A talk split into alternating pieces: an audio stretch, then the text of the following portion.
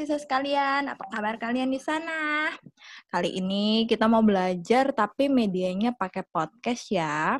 Ingat, dengar, tenang, mikir. Kalau ada pertanyaan, komen di bawah ini. Di Edmodo pastinya.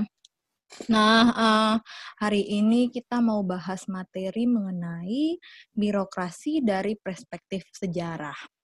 Dan untuk uh, membahas materi ini, saya tidak sendirian. Ada teman saya. Saya hai dulu teman saya. Siapa kamu? Siapa kamu? Silahkan. Hai. Siapa mbak-mbaknya? Hai. Hai doang. Nama saya ada. Nama saya Dita. Oh, Dita. Terus Dita itu pendekannya atau panjangannya gimana? Panjangannya Dita. Siapa kamu sebenarnya sehingga kamu bisa masuk ke kuliah ini gitu? Aku tidak tahu siapa. Kamu tinggalnya di mana? Kerjaannya apa? IG-nya apa? Biar di follow sama adik-adik mahasiswa nih. Aku teman kamu, Mas. Masa kamu lupa ingatan? Oh iya. Ya Dita ini teman saya waktu S2. Sekarang kamu tinggalnya di mana, Tak? Kasih tahu. Sekarang aku tinggalnya di Jakarta. Oh, Jakarta 48. Oke, okay. terus? Ya, kamu ngapain di sana? Kan sekarang lagi mau mudik apa gitu. Iya, ini pekerjaannya sembahyang dan mengaji. Aduh, nggak selesai. Iya, maaf ini diselingi dengan uh, apa ya pertemuan kita yang baru saja karena dia terlalu sibuk WFH. Aku culik dia dan kesibukannya yeah. buat ada di materi kita hari ini. Jadi biar kalian jangan mikir-mikir uh, ini siapa yang ibu bawa ke sini? Tahu tidak dia ini orang hmm. yang ada di birokrasi Indonesia saat ini? Di manakah kamu? Ya, saat ini saya sedang bekerja menjadi salah satu aparatur sipil negara di salah satu uh, lembaga non kementerian yang ada di Jakarta. Uh, nama lembaganya dulu Badan Nasional Penempatan Tenaga Kerja hmm. uh, Indonesia, tapi baru tahun ini kita meng, kita apa ada perubahan nomenklatur, jadi kita ganti nama jadi Badan Pelindungan Pekerja Migran Indonesia BP2MI. Oh, Begitu. itu tugasnya apa sih, Tak? Tugasnya adalah kurang lebih memberikan pelindungan kepada pekerja migran Indonesia, baik ketika penempatan, uh, kemudian sudah ditempatkan di negara yang di negaranya, kemudian mm -hmm. sampai dia pulang. Uh, itu tugas kami untuk mengawal, uh, mengawal uh, pekerja migran Indonesia. Kalau dulu namanya kan TKI, kalau sekarang kita ada perubahan penyebutan aja, jadi pekerja migran Indonesia. Oh, bukan TKI lagi ya? Pekerja Migran yes. Indonesia PMI. Iya PMI. Mungkin oh. apa ya konotasinya sama, sama kayak yang Palang Merah Indonesia ya, tapi uh, begitulah di uh, undang-undang dan di peraturannya kita apa TKI sekarang di, disebut dengan PMI. Oke. Okay. Gitu. Oke, okay, Dita. di Jakarta. Oke, jadi teman-teman sekalian ini bukan kaleng-kaleng ya, ini betul betul utusan birokrasi Indonesia itu. Nah uh, hari ini nih tak kita mau ngomong dari uh, birokrasi Indonesia dari perspektif sejarah. Mungkin agak ribut ya, tapi ya enjoy aja. ini mau ngomong tentang birokrasi Indonesia dari perspektif sejarah. Nah uh, apa namanya pada dasarnya itu birokrasi yang berkembang dari zaman ke zaman, mulai dari kerajaan dulu sampai sekarang, tidak ada yang ideal, tak selalu berubah-ubah. Kamu pasti dulunya dengar nggak sih tak waktu sebelum apa? Uh, apa namanya? Sebelum kamu kerja sampai sekarang kamu kerja itu pasti ada berubah-berubah ya. Sama kayak punyamu kemarin kan BP BNP 2 TKI ya tapi sekarang juga udah iya. ganti iya. jadi BPMI. Iya, BP2MI. Mm-mm. Nah, BP2MI itu ya. Ya. Nah, itu mm -mm. karena ntar ya tak aku kasih tahu temanku dulu kecilin dikit. Hmm. Dengeran nggak iya. sih yang musik-musiknya belakang? Aku sih nggak dengar. Oh ya udah, berarti lanjut aja ya. Mm -mm. Uh, jadi gini, karena berubah-berubahnya wajah itu, si birokrasi ini. Wajah? Uh, uh, jadi si birokrasi ini dia selalu mencari yang mana kira-kira yang paling terbaik untuk pelayanan publik. Nah, uh, yeah. birokrasi dalam perkembangannya tidak terlepas dari lingkungan birokrasi itu sendiri, struktur politik, ekonomi, ideologi, misi pemerintah serta uh, kalau mau dibilang tantangan dalam masyarakatnya itu. Nah, Dit, uh, apa masih ingat materi kuliah nggak sih dulu waktu birokrasi gitu, waktu S1, Pak S2 gitu? Kalau aku seingat tuh kalau misalnya dengar ya, kalau misalnya dengar kata-kata birokrasi tuh yang pasti yang paling ingat itu adalah retep yang berbelit-belit itu loh. Hmm. Jadi birokrasi itu sering kali dikonotasikan dengan retep lah, berbelit-belit lah. Kalau misalnya, misalnya bisa dipersulit, kenapa dipermudah lah, kayak begitu. Hmm. Uh, tapi kalau menurut aku sih sebenarnya itu birokrasi yang dulu ya. Kalau birokrasi yang sekarang itu uh, apa ya? Udah melaku, udah apa namanya? Udah ada perkembangan, udah ada perubahan, udah ada apa ya? Upaya untuk menuju yang yang menuju ke birokrasi yang lebih baik. Apalagi kalau sekarang misalnya ada reformasi birokrasi. Jadi memang di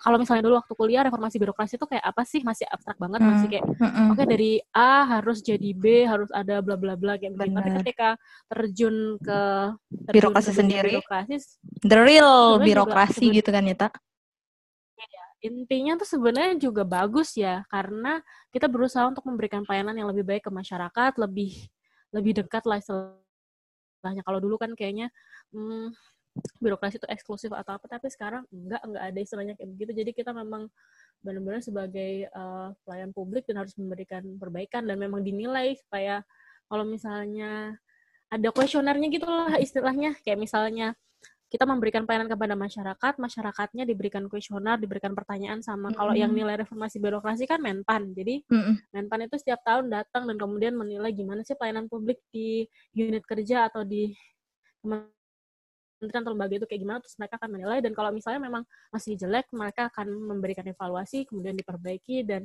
mau nggak mau kita berupaya untuk memperbaiki hasil evaluasi yang diberikan sama Kemenpan tersebut. Oh, Maaf ya gitu. kalau kecepatan ya, nggak kecepatan kan? ya kalau misalnya kecepatan ya mereka nanti rewind rewind gitu soalnya. Iya enggak sih? Uh, gini, gitu. terus apa namanya kira-kira uh, kalau misalnya dengar tentang cerita-cerita birokrasi yang dulu sama yang sekarang gitu.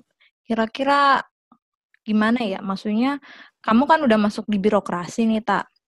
Dulu sebelum masuk di birokrasi Kamu juga kan? Iya. barusan baru selesai ujian tak aku. Ya, selamat ya. Aduh, thank you. 100% lulus, lulus, lulus. udah Jadi, belum ada pengumuman ya? Uh, udah selesai ujian ya? Udah. Hmm. Uh, jadi gini loh, Tak uh, mm-hmm. yang maksudnya sebelum kita masuk birokrasi gitu kan ya. Mm-hmm.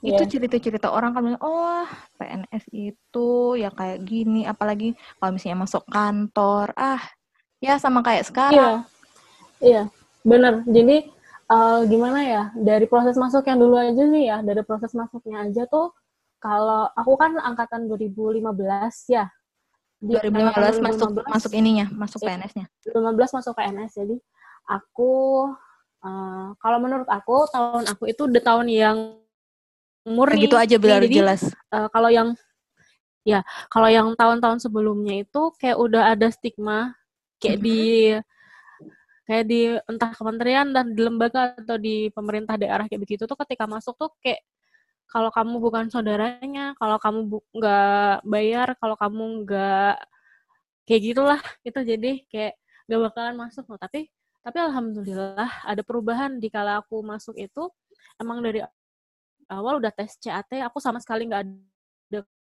kenalan aku sama sekali nggak nggak tahu itu lembaga hmm. apa jadi pokoknya waktu itu disuruh sama orang tua untuk tes ya udah aku tes milih tes mana aja. yang ada iya yang mana yang ada jurusan administrasi negara terus aku masuk ya nating tulus mm -hmm. kalau emang masuk berarti emang udah rezeki aku tapi kalau misalnya enggak ya aku enggak enggak masalah tapi memang apa ya dari dari uh, rekrutmennya juga udah oke okay sih menurut aku udah pakai komputer dan ketika udah lulus langsung ketahuan nilainya terus habis mm -hmm. ketika udah ketahuan nilainya udah tahu pasti bakal dipanggil kemudian kapan tesnya dan udah udah sangat sangat Terbuka. transparan banget sih kalau sangat transparan banget kalau uh, aku nggak tahu tahun sebelumnya tapi tahun dari tahun aku sampai sekarang itu udah pure Benar. insya Allah insya Allah udah pure semuanya Benar.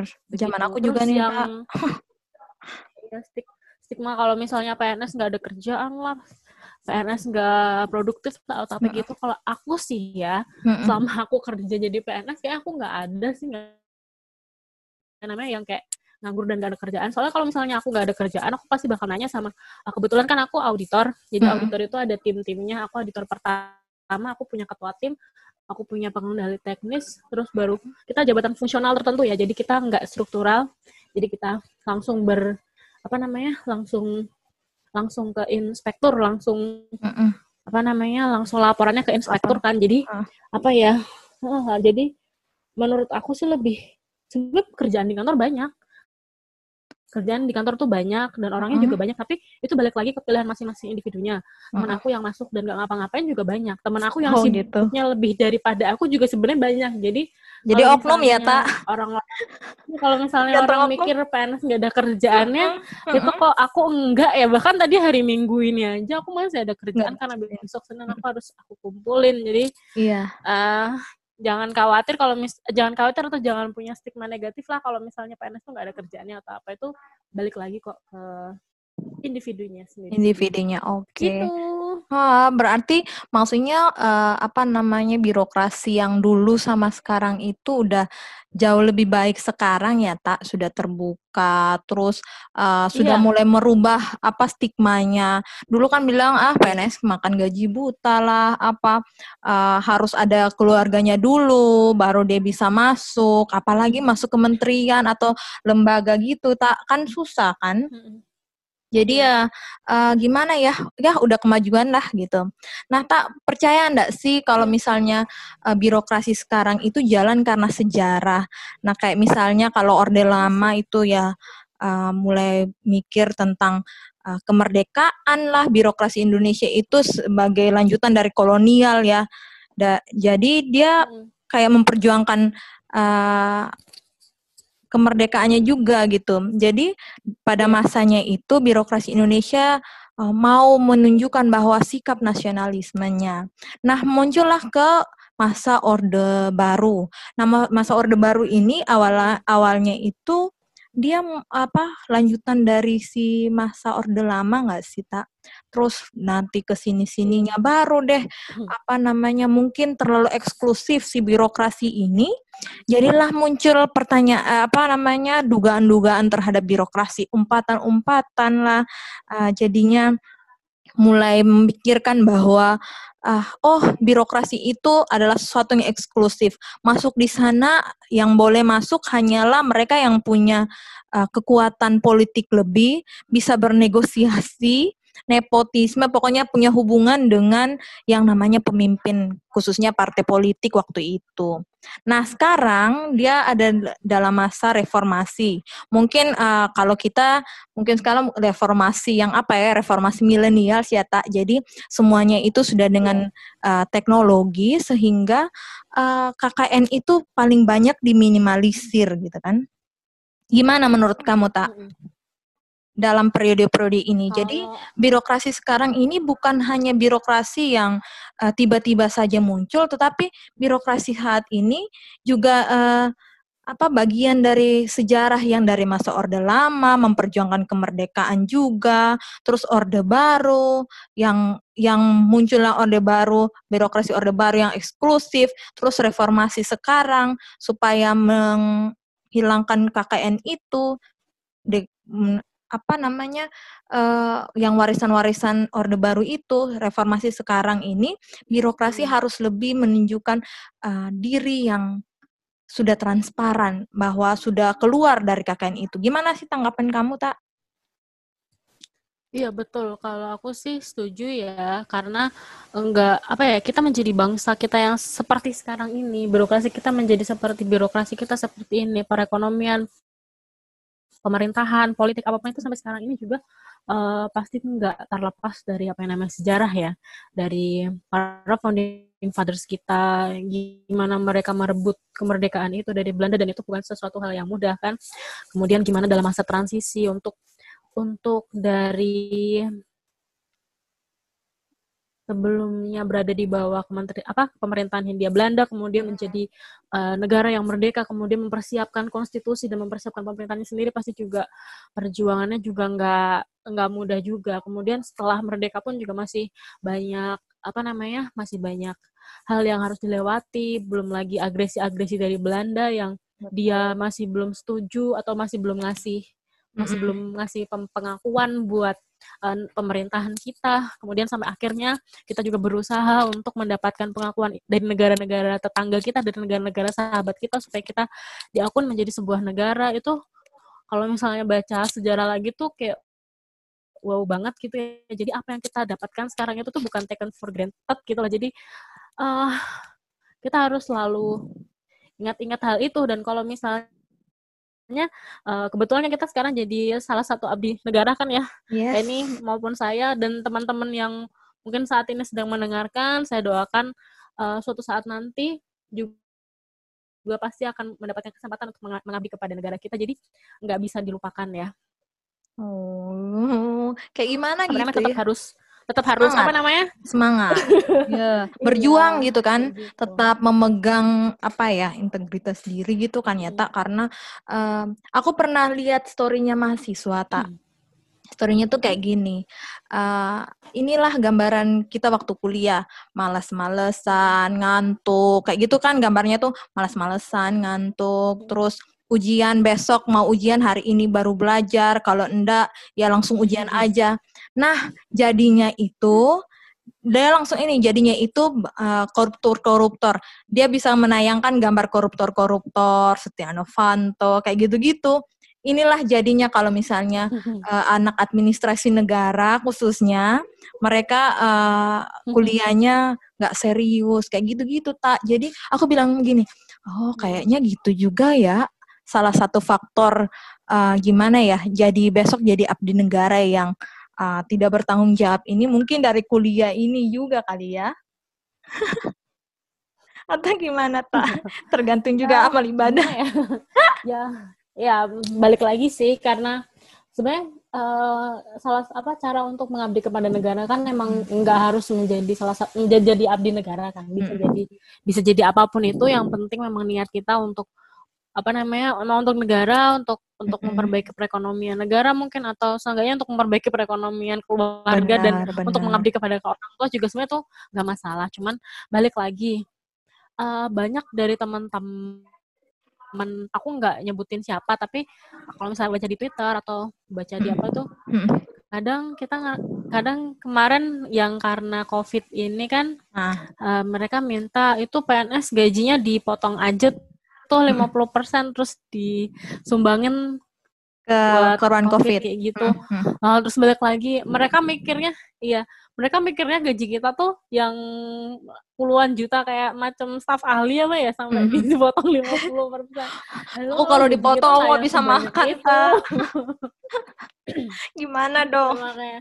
Jadi kadang uh, apa ya orang-orang suka meng mengeneralisasikan, menyamakan mm-hmm. bahwa kalau misalnya untuk aku sih mas setuju, tapi uh, aku emang setuju ketika setuju aja sih ketika gaji kita dipotong, kemudian untuk untuk untuk membantu korban covid dan memang sampai sekarang dan sekarang pun juga aku udah ngerasa gaji kita juga dipotong, misalnya THR kita yang harusnya uh, dua kali lipat atau empat kali lipat kemudian dipotong jadi setengah dan kemudian itu memang untuk memang untuk memang untuk menyumbang teman-teman yang menyumbang uh, teman-teman lain yang karena terdampak sama COVID. Kemudian uh, eselon 1, eselon 2 iya, itu jelas nggak dapat THR dapet dan THR. itu THR mereka banyak banget. Kalau yang itu mereka banyak banget. Aku percaya berapa, apa berapa, eselon 1, eselon 2 tuh THR-nya banyak. Aku harus googling nih. Di atas Aku 10 juta lah. Googling, tapi karena kamu kan dalam situ tak ya lebih jelas kayaknya tahunya bunyinya kayak mana. Iya. Ya. Kalau eselon 1, eselon 2 itu pasti di atas 10 juta. Wow. Di atas 10 juta, men. Ya. Ya, tapi kalau kebutuhan terus mereka juga banyak. Terus staff ahli, nah itu aku yang percaya. Hmm. Ya, tapi seenggaknya mereka pasti lebih udah lama jadi PNS harus sudah punya banyak tabungan lah dibanding kita yang baru-baru aja ini kan ya. Oke lah. Ya, nah, pokoknya terlepas daripada itu, ya terlepas oh, daripada itu semua, mm. uh, kita juga ini kok uh, Bu, Bu Sri Mulyal juga bilang kan uh, eh, THR kita juga nggak full. THR kita tuh dipotong setengah per setengah, 50 persen. Mm -hmm. 50 persen dan dibantu untuk ini. Jadi kalau misalnya ada teman sekalian buat ngeklirin aja ya. Kalau misalnya ada teman-teman yang mendengarkan bahwa kita PNS enak dan gaji buta kayak begitu sebenarnya juga enggak. Kita juga kita juga menyumbangkan kok buat mereka Benar. langsung dipotong sama sama yang Keuangan. Nah kak itu kan dipotong kan ya tak ada juga yang kita uh, apa apa sendiri gitu. Pasti di luar sana juga teman-teman yang lain PNS ada yang ber kelebihan mungkin bisa dibagikan iya. secara mandiri bukan iya. hanya potong gaji itu gitu. Nah, tak iya. ini ngomong masalah Teman COVID. Aku, ya. ngomong masalah COVID ya. tak gitu. Jadi uh, ketika COVID ini uh, berja uh, apa terjadi gitu. Kira-kira siap hmm. nggak sih kita birokrasi kita gitu lihat. Nah kalau dari sejarahnya seperti ini, hmm. sekarang COVID ini membuat kita semua tuh kerja dari rumah. Itu kayak kamu aja sekarang di rumah hmm. mulu gitu kan. Nah ini kan nggak pernah terjadi dalam sejarah uh, birokrasi Indonesia kita gitu kan ya tak. Uh, Kira-kira kita siap nggak sih? Walaupun sekarang lagi dipaksa nih siap, tapi menurut kamu kira-kira kita siap nggak hmm. sih? Jadi birokrasi ini? Ya, kalau ditanyain siap, kalau hmm. ditanyain siap atau nggak siap, pasti jawabannya selalu nggak siap kan. Hmm. Nah, cuman karena kita dihadapkan dengan kondisi dan situasi seperti ini, uh, mau nggak mau kita berpikir kreatif, mau nggak mau kita berpikir out of the box, memanfaatkan semua sumber daya yang ada, hmm. ya dimanfaatkan semaksimal mungkin. Hmm. Awalnya mungkin uh, di kantor kami ya, di kantor aku itu video conference, teleconference kayak begitu tuh sering sebenarnya. Cuman kan memang untuk uh, bagian penempatan atau hmm. mungkin bagian perlindungan atau bagian yang teknis lah istilahnya. Tapi untuk di inspektorat untuk yang di administrasi itu kan hmm. jar jar nggak nggak pernah. pernah sih bahkan nggak pernah tapi hmm. kemudian ketika sekarang posisinya seperti itu ya mau nggak mau kita harus memanfaatkan teknologi, teknologi. itu teknologinya tuh sebenarnya udah ada orang-orang yang bisa juga udah ada cuman hmm Um, orang-orang dipraktekin yang, terus-terusan ya gitu. Eh ya, orang-orang yang mungkin masih orang-orang lama ya kan kalau misalnya dibilang tuh senior-senior mau nggak gitu. mau ya senior-senior tuh mau nggak mau ya tetap harus mempraktekkan itu. Hmm. Begitu sih kalau menurut aku. So, ya negara mana pun nggak ada yang siap sih menghadapi COVID ini, cuman Benar. balik lagi bukan siap gak siapnya, cuman respons kita untuk menanggapi perubahan itu tuh secepat apa. Kalau misalnya kita lama ya nggak jalan-jalan sih, nggak jalan-jalan kerjaan kita. Iya, nggak jalan-jalan pelayanan publiknya juga ya, tak? Uh, sama iya, walaupun ya, walaupun sama WFH kayak begini, teman-teman yang di pelayanan, yang di perbatasan, yang mm -hmm. di, itu tuh mereka tetap kerja. mereka tetap ini kok, mereka tetap kerja dan emang kadang miris karena perlengkapan kesehatan mereka nggak terlalu bagus juga ya karena ya memang udah kayak masker, APD, sarung tangan kayak gitu kan emang udah langka kan waktu itu. Tapi uh, untungnya teman-teman di angkatan aku dan kemudian di angkatan-angkatan yang lain tuh ya langsung gerak dan mereka langsung ngumpulin dana, langsung beli dan langsung disalurin ke teman-teman yang ada di uh, perbatasan. Perbatasan. Jadi uh. mm -mm, aku senang ketika uh, angkatan-angkatan aku terus kemudian angkatan-angkatan di di bawah aku mm-hmm. dan angkatan-angkatan di atas aku tuh kayak udah udah apa ya saling bahu membahu untuk nggak peduli lah dia angkatan mana nggak angkatan berapa mm-hmm. tapi mm-hmm. dia selalu mereka selalu berusaha untuk itu uh, mengcover teman-teman yang ada di perbatasan perbatasan Wah, tepuk tangan dulu dong buat para beriklat yang mana ya uh, bertanggung jawab seperti itu ya tak. Hmm. Uh, kalau misalnya nih tak, ih harus ada banyak seperti itu ya. Kalau misalnya uh, apa kerjaan mereka kayak itu lebih cepat. Ini maksudnya lebih hmm. cepat merespon gitu, uh, membantu iya. birokrat yang lain. Nah itu kan hmm. dari setiap orang dan setiap masing-masing uh, dengan uh, apa kesadarannya sendiri. Nah kalau misalnya nih tak kamu lihat kayak uh, teman-teman kamu yang kayak gitu, apa sih kira-kira yang sudah terjadi? Maksudnya uh, sumber daya manusia yang seperti itu kira-kira banyak nggak sih di birokrasi Indonesia saat ini?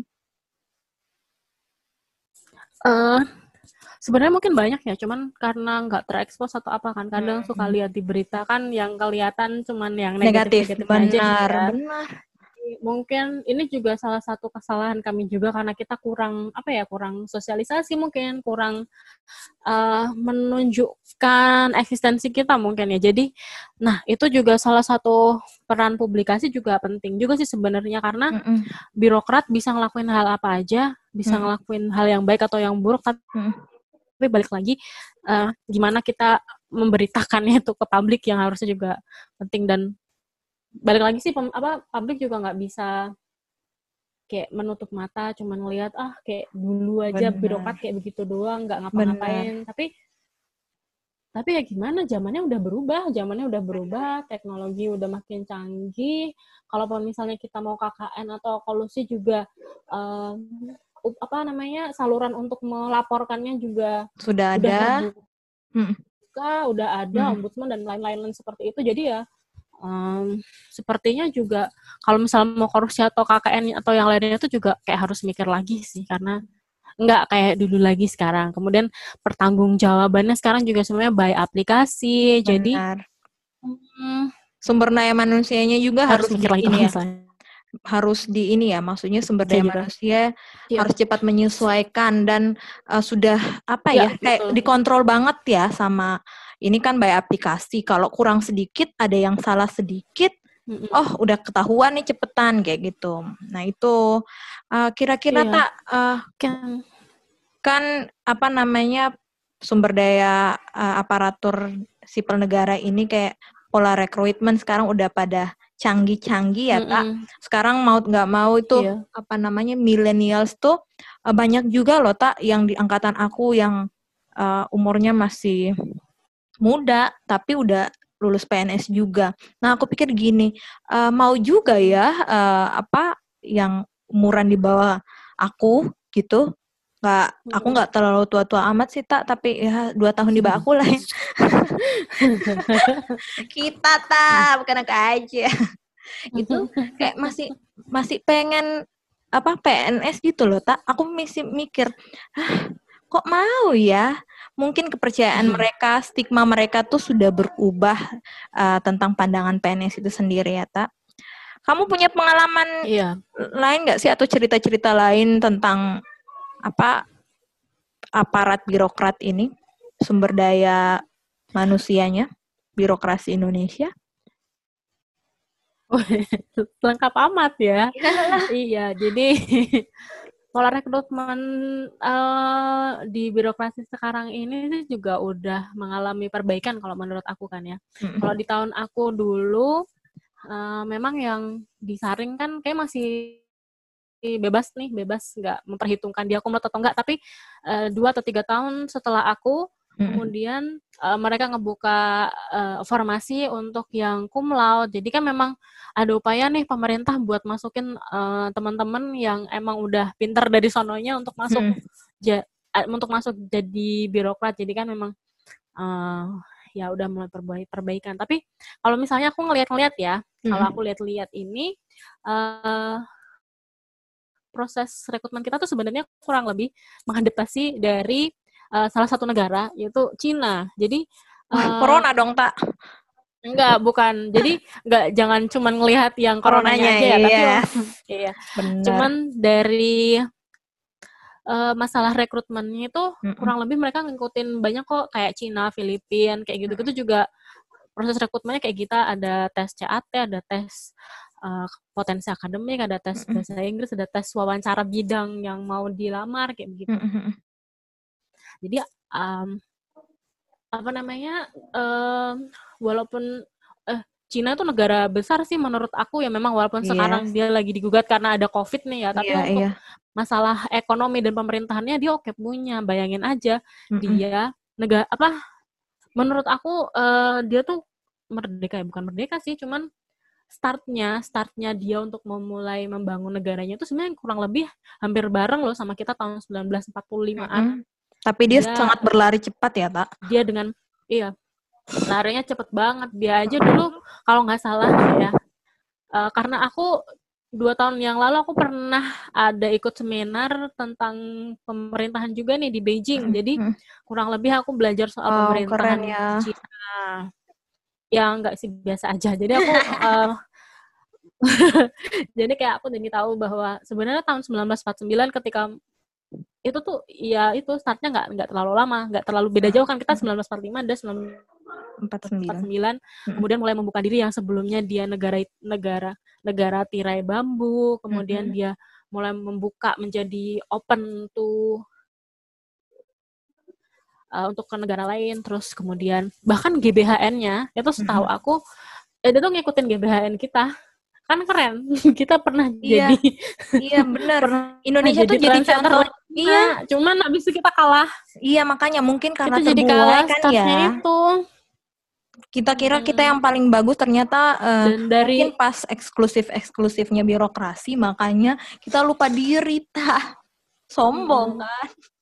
Makanya itu dan di Cina itu sistem rekrutmennya tuh dari zaman sebelum masehi ya dari zaman sebelum masehi dari hmm. dinasti dinasti itu tuh emang hmm. udah susah banget jadi kayak aku tadi barusan baca-baca lagi kan soal jurnal soal hmm. sejarahnya orang-orang birokrat di Cina itu mereka tuh per, mereka itu kalau misalnya mau jadi birokrat itu pernah hmm. di suatu dinasti dia tuh harus dipilih sama kayak satu satu kota atau satu apa gitu jadi kayak di apa di betul orang dicalonkan gitu? sama bupati iya jadi dia boleh nyalonin satu orang yang dianggap anti korupsi dan paling paling oke okay lah dan kalau misalnya nanti ketika orang yang dicalonin itu nanti udah menjabat dan kemudian ada korupsi yang hmm. di yang dihukum tuh nggak cuman hmm. orang yang dicalonin itu tapi orang yang mencalonkan juga juga harus bertanggung jawab dan mungkin juga ikutan dihukum.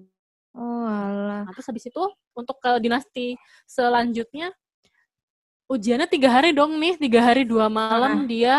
Jadi di situ udah disiapin tempat tidur, tempat duduk, tempat tempat buat makan. Ya di situ cuma satu kotak gitu doang.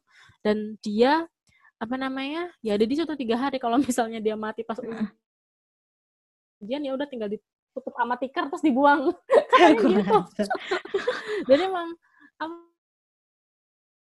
apa ya memperoleh SDM yang terbaik itu memang emang emang penting banget ya dan karena memang di di mana pun ya sampai sekarang pun PNS tuh masih jadi primadona lah ya. Yang nggak sih kalau kamu jadi PNS kalau tetangga kamu atau siapa kan bikin orang bangga nggak sih?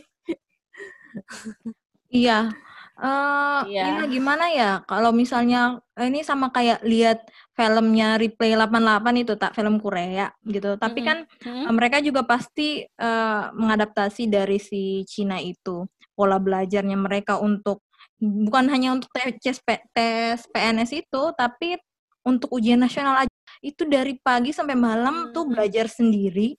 Terus uh, kalau kita yeah. ya di Indonesia itu masih ada ngobrol kayak gitu.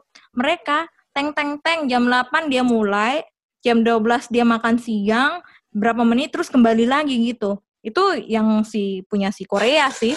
Entah kalau misalnya uh, Beijing yang kamu ceritakan itu gimana dulu-dulu pasti hmm. itu orang yang penjaganya itu atau mereka udah mandiri belajar mandiri gitu ya tak? Ada ada yang ada yang jagainnya. Jagain. jadi pas tes dia pas tes dia yang jagain. Dan bahkan saking prestisnya untuk menjadi seorang birokrat itu ada ada desa ujian nih.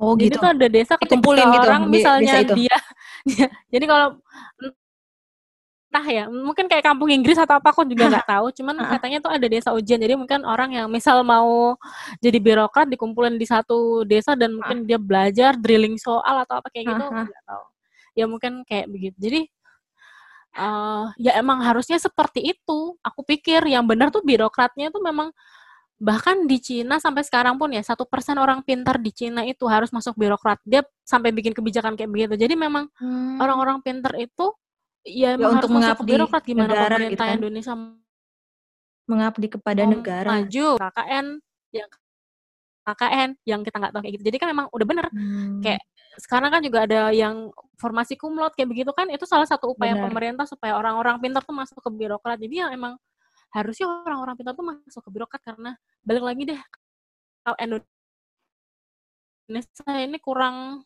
apa mungkin kurang maju mungkin karena kurang banyak orang pintar aku juga nggak tahu sih cuman ya itu salah satu upaya pemerintah sih buat. Iya. Jadi ya kalau misalnya ada kesempatan masuklah di birokrasi gitu ya. Kalau enggak enggak masuk pun tapi hmm. tetap menjadi harus mengabdi negara. kepada negara. Hmm. nah hmm. tak uh, nah, enggak enggak boleh enggak boleh lupain founding father kita lah. Oke, gitu ya perjuangan-perjuangan mereka yang menjadi apa ya pemacu semangat kita untuk mengabdi kepada negara kan ya tak? Iya, nah kira-kira nih uh, dalam obrolan kita nih kira-kira kamu bisa kasih kata-kata nasihat, saran, petuah bagi kami anak-anak NTT. Kira-kira ada sarankah, nasihatkah bagi kami? Hmm, gimana ya? Uh, tetap pegang teguh idealisme sih. pegang teguh idealisme ini. Oh gitu. iya, jadi uh, mungkin pas awal kita ngerasa kok kayaknya kok game begini kok nggak bener ya atau gimana ya. Mungkin hmm. awal-awal kita ngerasa kok kayak dibenturin gitu loh. Jadi kita tuh kayak kalau menurut aku ya, kita itu memang sekarang proses rekrutmennya kan udah oke okay nih 100% udah murni nih ya. Hmm. Cuman orang-orang yang lama ini kan itu masih ada di sini nih. Hmm. Masih berusaha untuk mempertahankan kekuatannya mereka ya. Cuman jangan patah semangat. Kalau kamu nganggap itu hal yang bagus, hal yang benar ya tetap dijalanin, tetap dilakukan, tetap di ini. Kalau misalnya mau punya idealisme, mungkin kalau orang bilang lama-lama akan kelupaan atau lama-lama akan akan nggak ini lagi. Tapi kalau aku sih um, sampai sekarang masih berusaha untuk memegang teguh idealisme itu entah nanti mau dibenturin di sana sini. Cuma kalau misalnya memang kita percaya itu memang hal yang benar dan pantas dilakukan ya tetap kita lakukan. Dan balik lagi um, balik lagi kalau kalau aku sih kadang mikir kayak begini uh, aku digaji sekian aku udah amanah belum sih? Udah berkah belum sih? Jadi Benar. mau nggak mau itu selalu memacu aku buat memak memaksimalkan apa yang aku punya. Kalau aku bisa aku akan membantu semaksimal mungkin. Mau dibayar, mau nggak dibayar itu urusan terakhir. Yang penting untuk kebaikan organisasi. Iya. Yeah. inilah sosok birokrat ya kita yang ya. patut dicontoh gitu ya Niata. Oke, mungkin ini saja. Jangan lupa follow IG-nya Kak Dita. Di mana tak IG-nya? IG-nya kamu? Instagram. Dita nih ya teman-teman hmm, supaya teman-teman tahu. Di juga nggak ada. supaya teman-teman tahu dia adalah salah satu putri terbaik dari Solo. Dia tamatan S1-nya UNS Solo. Wih. Terus uh, S2-nya bareng-bareng kita tapi dia uh, jadinya birokrat, jadi birokrat juga sih tapi dia di lembaga, aku di kementerian dan sekarang aku di Kupang, dia di Jakarta dan mulus banget jalannya. Itu karena ya itu tadi mungkin enggak itu cuman kamu lihat aja. Nah, tapi kan itu bagian dari pemegang tinggi amanat. Makanya kamu itu di jalan dimulusin jalannya tak oke Rita terima kasih buat uh, share-share kamu ngobrol-ngobrol ya. diskusi hari ini.